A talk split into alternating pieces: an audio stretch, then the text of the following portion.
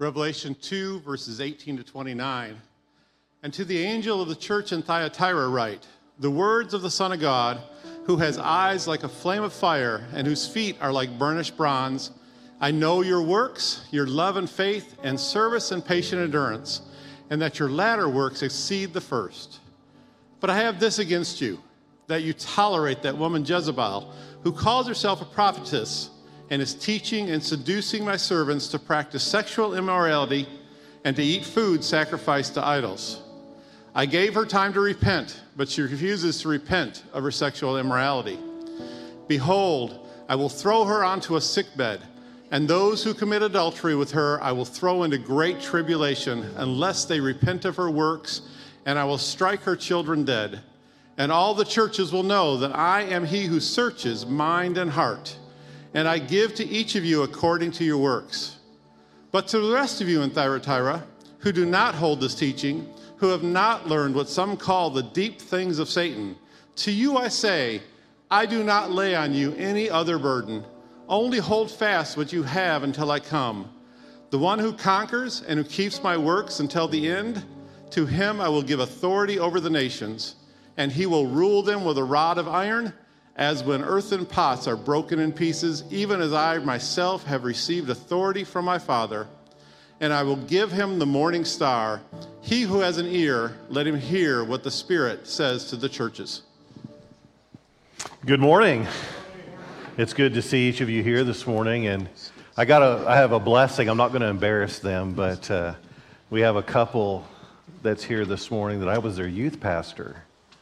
And uh, I, in fact, they were the first couple that I've ever married. I must have tied that knot tight because they're still together and they got all these kids.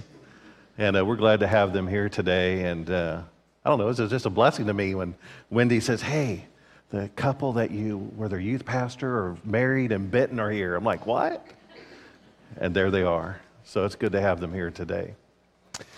We're in a series in the book of Revelation looking at the seven churches of Asia.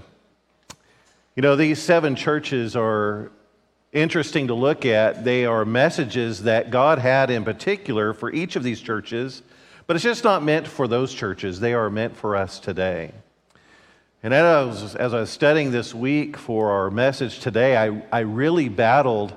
Uh, you can ask Walter. I got him my outline really late. Uh exactly how I'm going to present this particular message. Because I thought last week's message, it was, even though several of you said it was a good message, but I felt like it was a hard message. It was a tough message. And I didn't want to sound harsh today. Uh, but yet, it's, it's a serious message that we all need to hear. And so we're going to be looking at the church at Thyatira. Uh, you may, in your Bible studies, may be familiar with this place. Uh, there's a Lydia uh, is from Thyatira, a seller of purple. Um, it's a very town that uh, was known for its trade guilds. Uh, it was also a, a place in where uh, uh, that housed a lot of military units.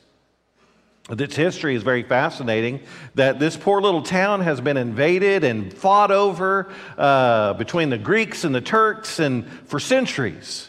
Uh, but we find it that Jesus addresses this church in our text for us today. And so I have a big idea, right? A big idea, uh, a question, uh, uh, maybe a method in which how we can approach this particular church. And maybe it, it teaches us how do we respond to false teaching and evil in the church. Now that, that's pretty, that's pretty, that's, that's a pretty tough, tough lesson to learn. But look, there's no perfect church, is there?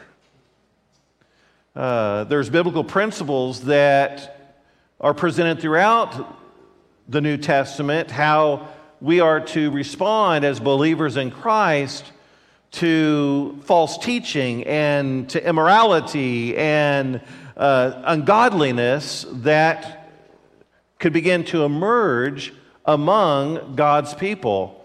And the church at Thyatira helps us to understand how we as a church can combat Uh, false teaching of coming and staying and, and all the effects that it may have upon the congregation. So that's our approach this morning. That's the big idea that I want you to get. And in order to do this, there are six things that I think Jesus shares for us within this passage of Scripture that will help us to combat false teaching and immorality, evil, and ungodliness among God's people. The first is that we need to know who Christ is.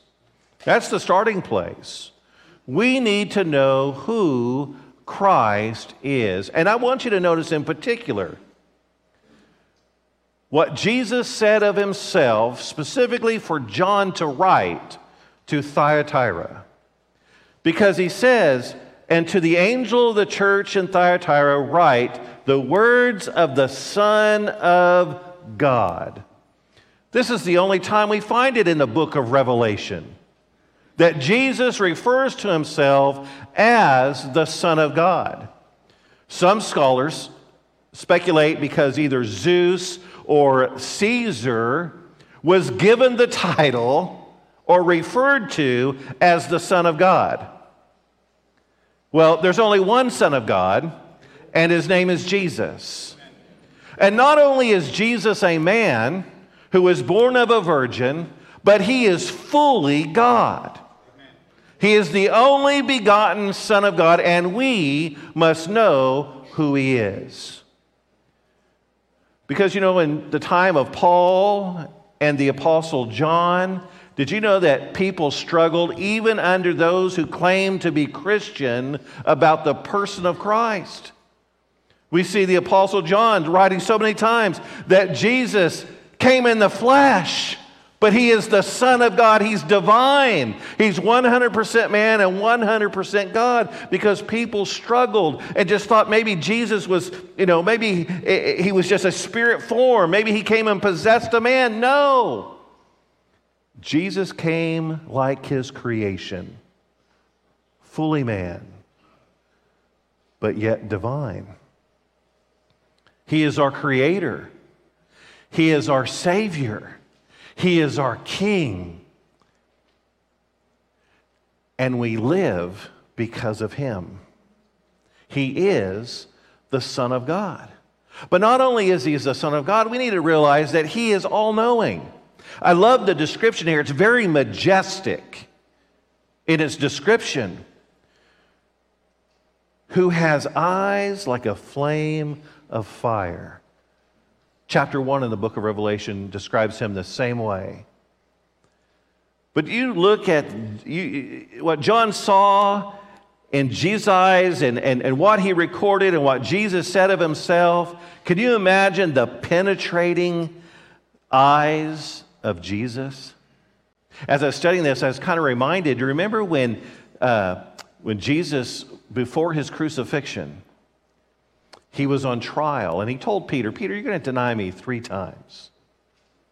Deny me three times. Oh, you know, Peter was like, no way. I'm, I will die for you, Lord. He said, no, before the rooster crows three times, you will deny me three times. And so Peter comes up to Jesus' trial, denies Jesus three times, and as, as that rooster crowed, it's like the scriptures that their eyes connected. And almost the way it pictures is that penetrating look that just convicted the heart of Peter. And he was filled with sorrow and ran away. Do you realize that Jesus knows the heart of man? Do you know Jesus knows your heart? Do you know he knows our thoughts? Do you know he knows our actions? Even when no one's around, he sees. And his thoughts and what he sees is penetrating. You know, we're good at hiding our thoughts and our emotions from people, but we can't from our Savior. He knows. But not only is he all-knowing, he is a righteous judge. Notice the further description, and whose feet are like burnished bronze. In fact, really the whole description describes, you know, he's writing in such a way that he is, he is, you know, a judge, but he's not an unjust judge. He is a righteous judge. And the things that he says to the churches, the things that he's saying to us today, It's not out of something that is, you know, he's being a, uh, harsh towards us. He's not being, you know, where, you know, we can't have fun as Christians. He, he, he's, he, he tells us things to avoid that might not, that might have the capability of destroying us and our lives. And so he's coming in as a, as a righteous judge. And look, we like to talk about Jesus and his love. I, I do. Jesus loves you. Jesus loves me. But we cannot separate Jesus, who is the God of love, to Jesus, who is also the righteous judge. The righteous judge. See, we need to know who he is. And the Bible says that all of us will stand before Jesus and give account of our lives. But he's righteous. So I could, I, I could preach a whole nother sermon right here. How well are you living your life for Jesus? Do you know him as the Son of God? He knows you more than you know yourself. And someday we'll stand before him. How well are you living for Jesus? So to combat false teaching and immorality, we need to know who God is. We need to know who Jesus is. And we need to understand what he has taught and make application to our life. Not only do we not know, do we not only need to know who Christ is, we need to continue to grow in good works. Notice the commendable traits that Jesus says about Thyatira. He says, I know your works, your love and faith and service and patient endurance, and that your latter works exceed the first. He knows our works. He knows what we do for him and the motivation behind it. Isn't that scary? He knows our works. He described it really in, in two groups, love and faith and service and patience. Love and faith, almost like the spiritual gifts, right? We're commanded to love as Christ loves. That's unconditionally. We are to have faith and to live by faith. What the scripture says, the just shall live by faith. He knows that about him. He commends it for him. And then there's service and patience. This word service is the same word where we get our word deacon from. You know, they're good at waiting on tables, serving. They have a towel in hand, ready to wash the saints' feet. And their endurance, because it was a tough time to live in. They endured persecution, difficulty, and he knew this about them. What does Christ know about us? About our love, about our faith, about our service, and our times where we need to endure. What would be said about us? Would, would that be commendable before Jesus? These are commendable traits. But you know what he says? He commended them for their works. He says that your latter works exceed the first. That is amazing. They started off good.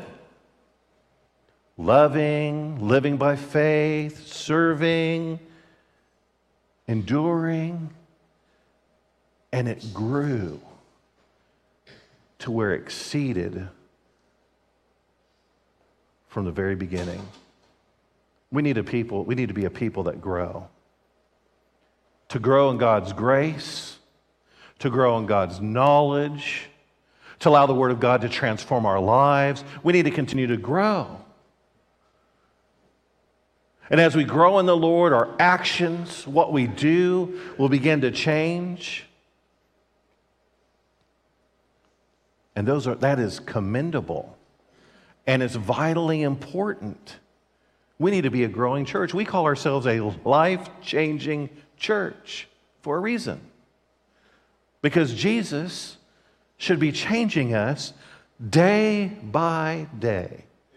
In fact, I hope that not only am I closer with Jesus today than I was yesterday, but hopefully there's something within my life that I am doing better today because of my faith in Christ than I was yesterday. And you mount all those days together, I should be more mature than I was twenty years ago. I should be, I should be exceeding in my works today than I did at the age of seventeen when I was saved. There should be growth. We have this tree we planted last year in our yard. Jenny went to me yesterday. We drove up. She goes, "Do you think that tree is dead?" I said, "I don't know. It hasn't grown since we planted it." We had the cold kind of winter months, and Jenny went over to it and snapped a branch and snapped. And I'm like, "Oh, boy. I don't know what happened. Maybe we didn't water it enough, fertilize it enough. Maybe I'm cursed and can't, you know, I don't have a green thumb. I don't know." It's sad that that tree is, hasn't grown and really isn't showing any fruit. When you start seeing all these trees starting to blossom and bud, this tree is just sitting there almost as if it's lifeless. And I'm afraid that there are a lot of Christians that may be like this tree. And they've been that way for years. Is it that, you know, maybe it was a harsh life that they faced, maybe it was whatever it is, but but but they haven't grown much, and you begin to wonder: is are they ever? But boy, the tree in the backyard, we didn't plant that one. That was there when we moved in. Starting to bud, starting to grow. I like to see that. And wouldn't it be wonderful if each Christian? I love to hear. And love to see when people grow in God, grow in faith. I, I love, you know, probably Charles, you probably love this, Lynn, when you're sitting in class and all of a sudden you're teaching and all of a sudden it's like someone, you just see the light go on. It's like, I get it. And they grow. We need to be a growing church. We need to be a people that continues to transform our lives by the Word of God and service and worship and, and just allowing God's Word just to penetrate our hearts, to change us from the inside out. It's important. The third thing that Jesus tells this church, and this is not commendable, but he tells them, do not tolerate evil. You know, we live in a society today that says we should tolerate everything. Right? Except we can't tolerate Christians. Isn't that funny? We would tolerate all this evil, tolerate all this immorality, but we're not going to tolerate you telling me about Jesus. Seems to only work one way. But when we begin to look, what Jesus says is that to tolerate means to permit. He says here, "But I have this against you, that you tolerate that woman Jezebel." I got a question for you. We'll just this will be a little interactive. How many women do you know today named Jezebel? Anyone? Well, Walter found some statistics. Out of one hundred eighty-five thousand girls born, and I think it's the year twenty twenty-two, Walter, is that correct? twenty-one. fifteen girls were named Jezebel. Those poor girls. Those poor girls. You know, Jezebel, Uh, I don't believe that this is the woman's literal name. I think it, what Jesus was doing is there was a woman in, within the church that was teaching falsely, very similar to like the Jezebel of the Old Testament, Ahab's wife, where she came in and she began to seduce the northern kingdom, Israel, to plunge themselves further into idolatry and immorality. And that's what this Jezebel is doing. But you see, the church was kind of guilty, even though many of them did not They didn't follow after Jezebel. Some did. But they tolerated her. And when you tolerate something, you're permitting it to exist. You're letting it to, to, to permeate. You're letting it to be infectious, which can destroy lives. So we're not to permit, uh, to permit false teaching. He says, look, do I have this against you that you tolerate that woman Jezebel who calls herself a prophetess and is teaching and seducing my servants? Well, see, Thyatira had, had guild trades, and each guild worshipped a certain deity. Well, if you wanted a job, you had to be aligned with the guild. And if you're part of that guild, they're going to require you to worship a deity. It was a real struggle within the church at Thyatira, and she was promoting that it was okay. She was trying to mix, mix your Christianity with ungodliness and immorality. Look, look, you either serve Jesus or you serve something else. You cannot do both. And she was teaching this. And it was leading many to plunge into immorality and head for a life of destruction. And the church was tolerating that. You know, the teaching of God's word is very important to me. In fact, Paul said in the book of Galatians chapter one, if anybody teaches or preaches a gospel which is not the gospel, let them be anathema, accursed, which means devoted to destruction. Do you realize there's only one way to heaven? Amen. Jesus. That's it. No other way. He is the way, the truth, and the life. No one goes before the Father except through him.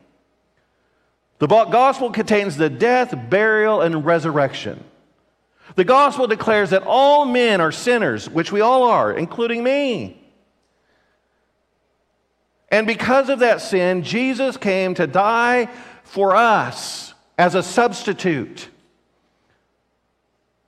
A cruel death of crucifixion.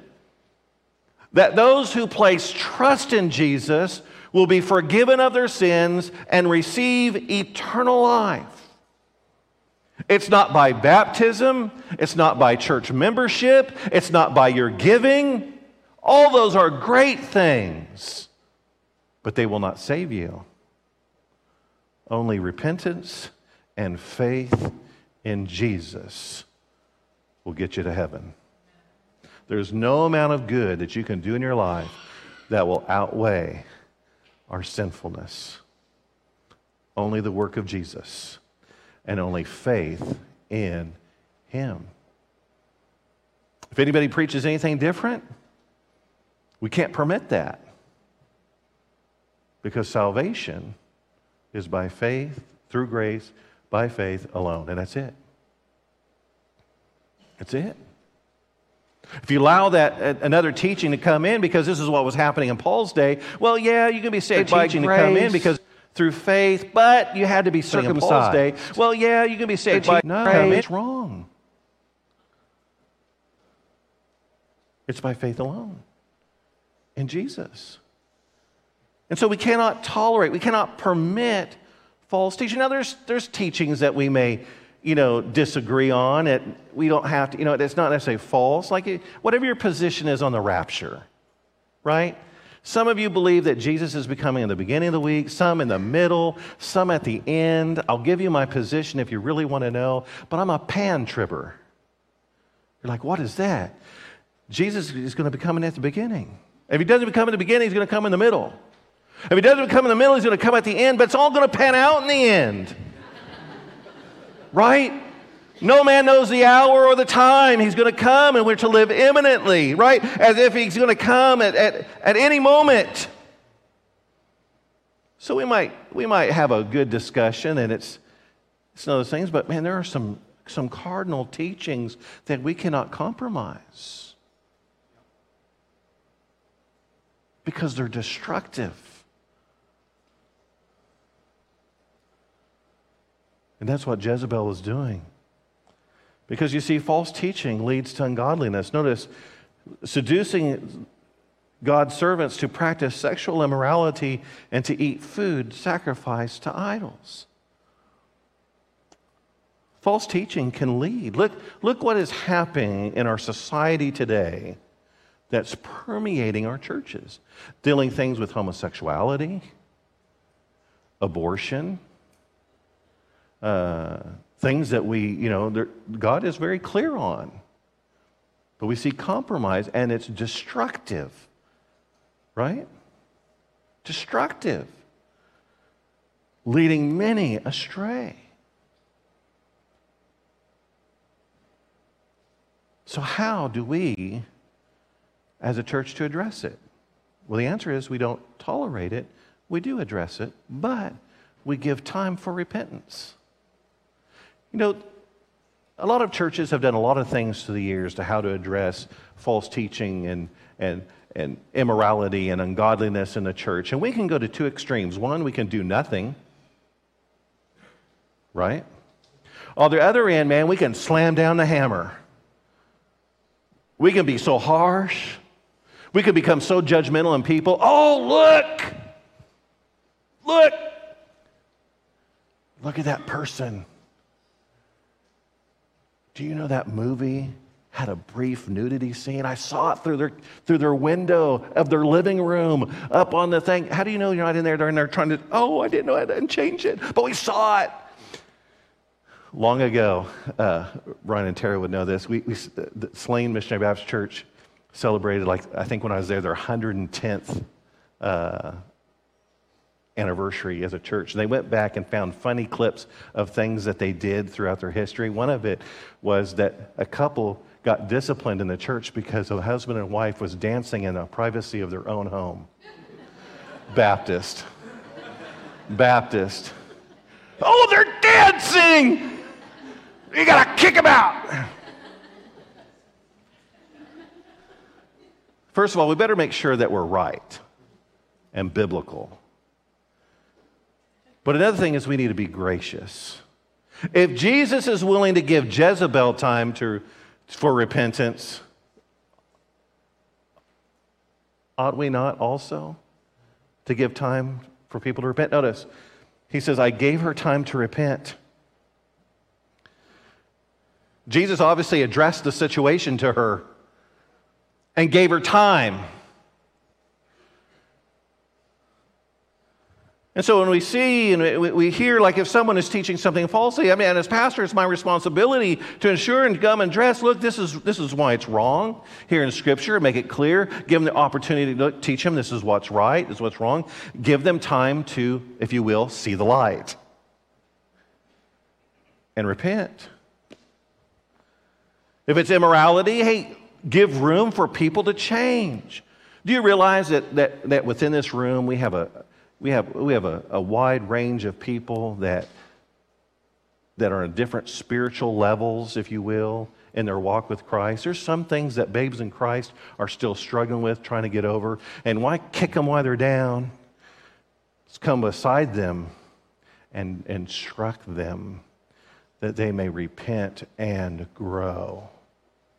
So we need to give time for repentance. You see, Paul gave time of repentance. He said this in Titus three ten. He says, as for a person who stirs up division, in some translations this word it means heretic. Right? So what was happening is there were some who was coming teaching falsely. Look what Paul recommended. Look, after warning him once and then twice, that's room for repentance, for change. Have nothing more to do with them if they're unwilling to change. So we can be at two extremes, right? We can be, uh, you know, do nothing or be really harsh, or we can do as Jesus did, is give room for change, for repentance, for repentance. Unfortunately, some will not repent. Jezebel didn't, but she refuses to repent of her sexual immorality. Now, people don't like to really talk about this subject, but there is a teaching in Scripture called church discipline, right? Matthew talked about it, right? If you have a fault with a brother, you go to him, and the key word in that is alone. In other words, I want to use Lynn as an example. If, if Lynn and I have a problem, if I have a problem with Lynn, I'm going to go to Lynn first and, and, and only him to reconcile the issue. What I'm not going to do is say, oh, I got a problem with Lynn, and avoid him and say, Corey, do you know what Lynn did? Right? Kelly, do you know what Lynn did?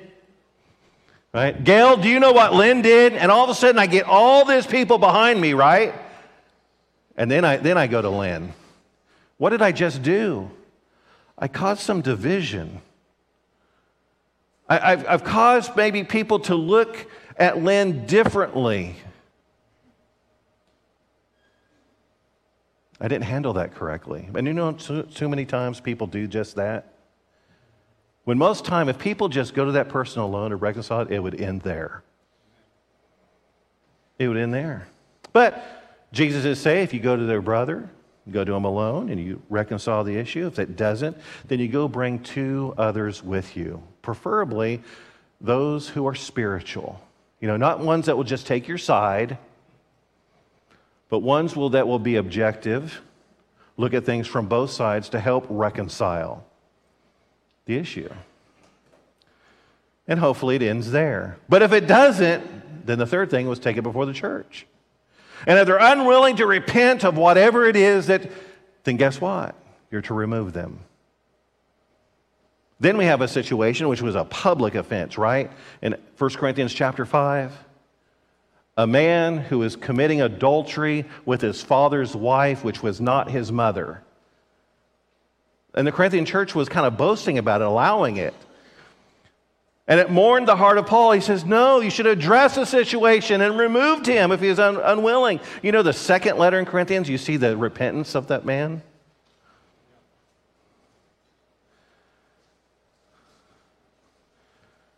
But unfortunately, some will not repent. And the last thing we ever want to do, say, you know what? Your decision and your behavior has come to a degree that you can no longer be a member of this church. It's ungodly, but sometimes necessary. But that's last resort. But why do we do these things? Because we want to punish them? No, it's an act of love. We want them restored, right? Just like you do your children. Your children ever act up? They ever disobey? Maybe more children need a little pattings of encouragement. But we discipline in some way. I remember in high school, in high school, Dad, shut your ears. Um, in high school, I ditched class my freshman year. I ditched school. I was in band, and I got around some seniors. Oh, horrible influences in my life. I made the choice. They didn't force me. And uh, we just wanted to get out of class, and so there was a guy, a friend, who had a deep voice, kind of like my dad, who called the office to play like my dad to get me out of school. It didn't work because the school called my mom and asked, you know, if this was true or not, and it wasn't. And I don't know, I was I was grounded for, I don't know, seemed like an eternity. Um, but they didn't do it because they didn't love me. They needed, they they punished me that I might learn, because they did love me, that I wouldn't make the same mistake again. Because, you know, you begin to start patterns, you know, in life, and it could be very destructive. And so that's why we discipline our children. And sometimes, you know, Jesus gave us uh, the, the necessary principles by which, if necessary, discipline is to occur in the church. Because we don't want people walking a destructive path. We want them to love Jesus and transform their life. And it breaks my heart when people don't want to repent. You see, there's consequences for disobedience. Notice what Jesus said concerning Jezebel.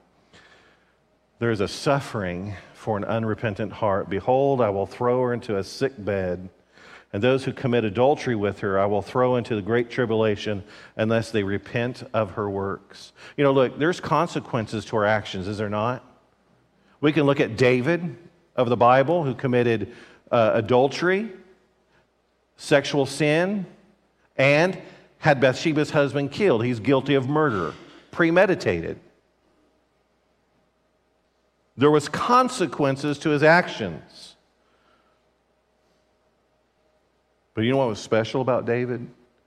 Poor Nathan the prophet, who had to address him. As he was a man who was crushed, sorrowful for his actions, and repented. Repented. But those that are unwilling to repent can face suffering and consequences of some sort, judgment by God. Do you remember Annas and Sapphira of Acts chapter five? They told the church, we're going to sell our property, or sold God, we're going to sell property and, and give it to the church. You know, it wasn't about the money in that story. It was about their promise, and they both failed to do it. And I want you to notice um, what happened to them. They died. I skipped a slide, so excuse me for a minute while I rush through this next one. The purpose is for the churches to fear God, right? And all the churches will know that I am he who searches mind and heart, and I will give to each of you according to your works. Why are they suffering? Why are they receiving discipline? That all the churches will know that I am he who searches mind and heart, and I will give to each one according to your works. That he is all-knowing and a righteous judge, that we might know who he is. Now back to Ananias and Sapphira. In Acts five alone, they both died. And great fear came upon the whole church and upon all who heard of these things. Now, I'm not telling you right now that someone's going to drop dead because of some sin in their life. But what I am saying is that unrepentant sin can lead to a life of suffering and destruction. Not by me, but serious. And I think in the manner in which Jesus presents it here and in the Bible, it's a very serious thing. For false teaching and for immorality to be allowed to permeate and infect his church. There's consequences. Ah, enough with the negative. There's blessing for obedience. Amen. There's blessing for obedience. Notice, we're encouraged to be faithful. He says, but to you, the rest of the Thyatira, those that have not committed, who do not hold this teaching, Jezebel's teaching, who have not learned what some call the deep things of Satan, to you I say, I do not lay on you any other burden, only hold fast what you have until I come. Hold fast. Continue growing. Continue to know who I am. Hold fast. I'm coming back. Remain faithful. And then we're blessed to rule and reign with Christ. This is what he told them. The one who conquers, the one who overcomes, the one who is victorious, and who keeps my works until the end. To him I will give authority over the nations, and he will rule them with a rod of iron, as when the earthen pots are broken in pieces, even as myself have received authority from my Father.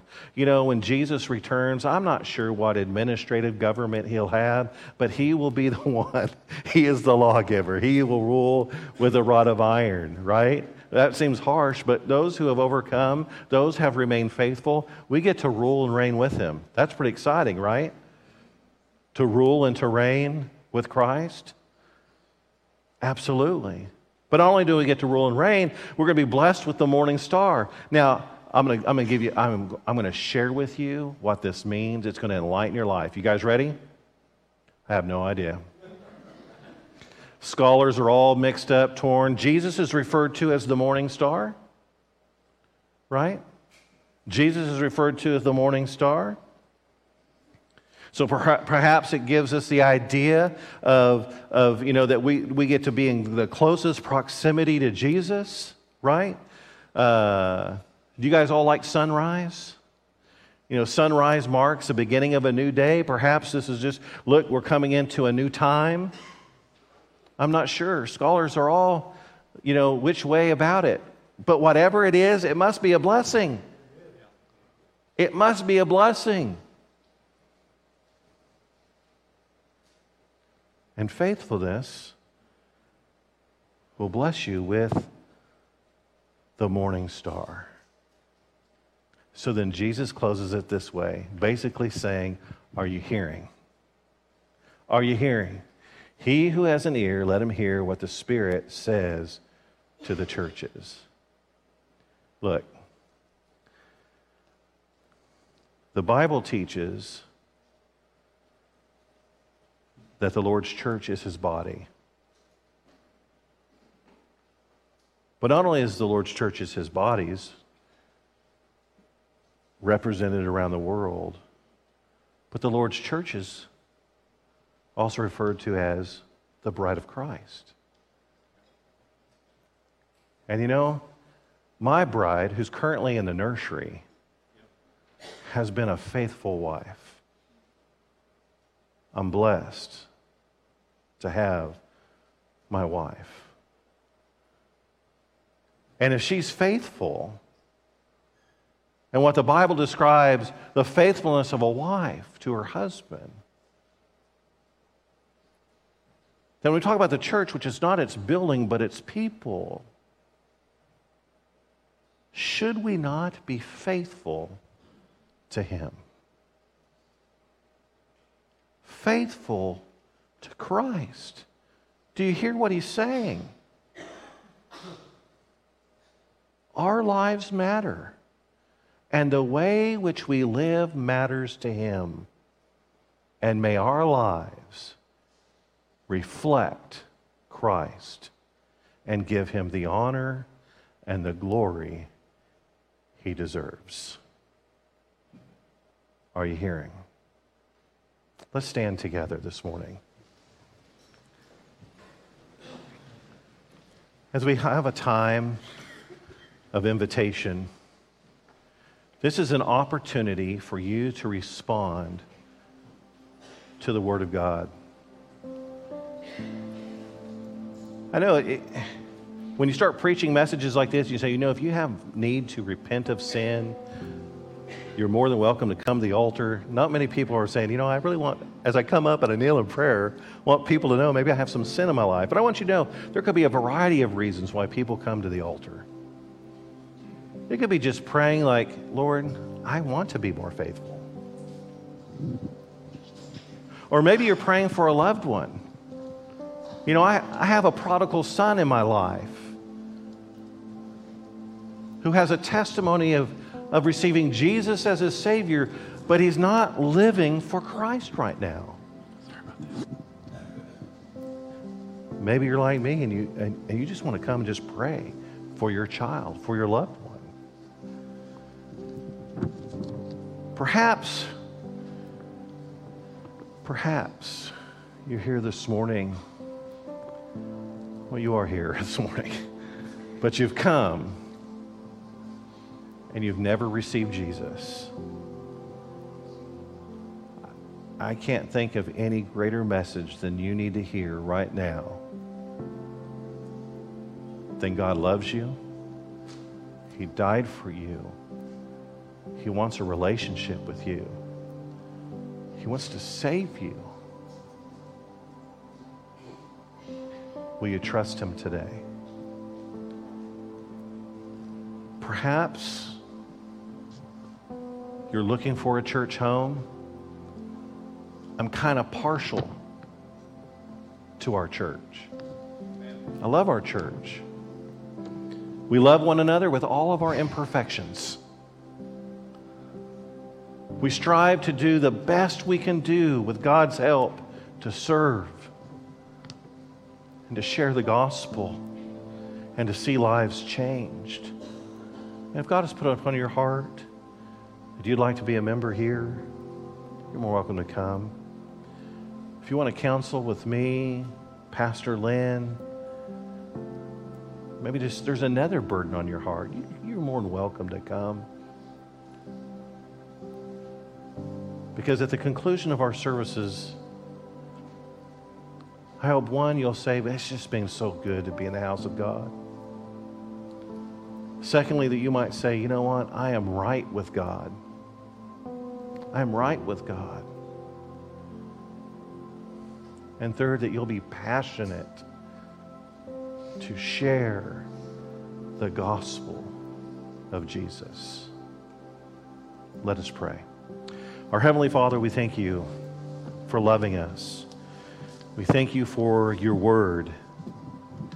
Father, I pray that the message this morning might stir our hearts for faithfulness in our lives. Father, we all have room to grow. We all have room to mature. But Father, I pray that we will love you with the entirety of our being and the way that you have loved us. Father, I thank you for each one that has come out this morning. I pray your blessings upon them, and may you be honored and glorified in and through our lives. For it's in Jesus' name we pray. Amen.